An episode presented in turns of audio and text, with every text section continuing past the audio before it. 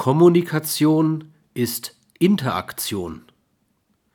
Ethisch verantwortetes Führen realisiert die kommunikativen Tiefenschichten. Kommunikation bezeichnet eine Abfolge von Interaktionen, die Informationen, Emotionen, Bedürfnisse, Interessen, Wertungen, Vorurteile hervorbringen, transportieren oder verändern. Die kommunikativen Handlungen schwimmen gleichsam auf dem Strom jeder Emotionen, Bedürfnisse, Interessen, Wertungen.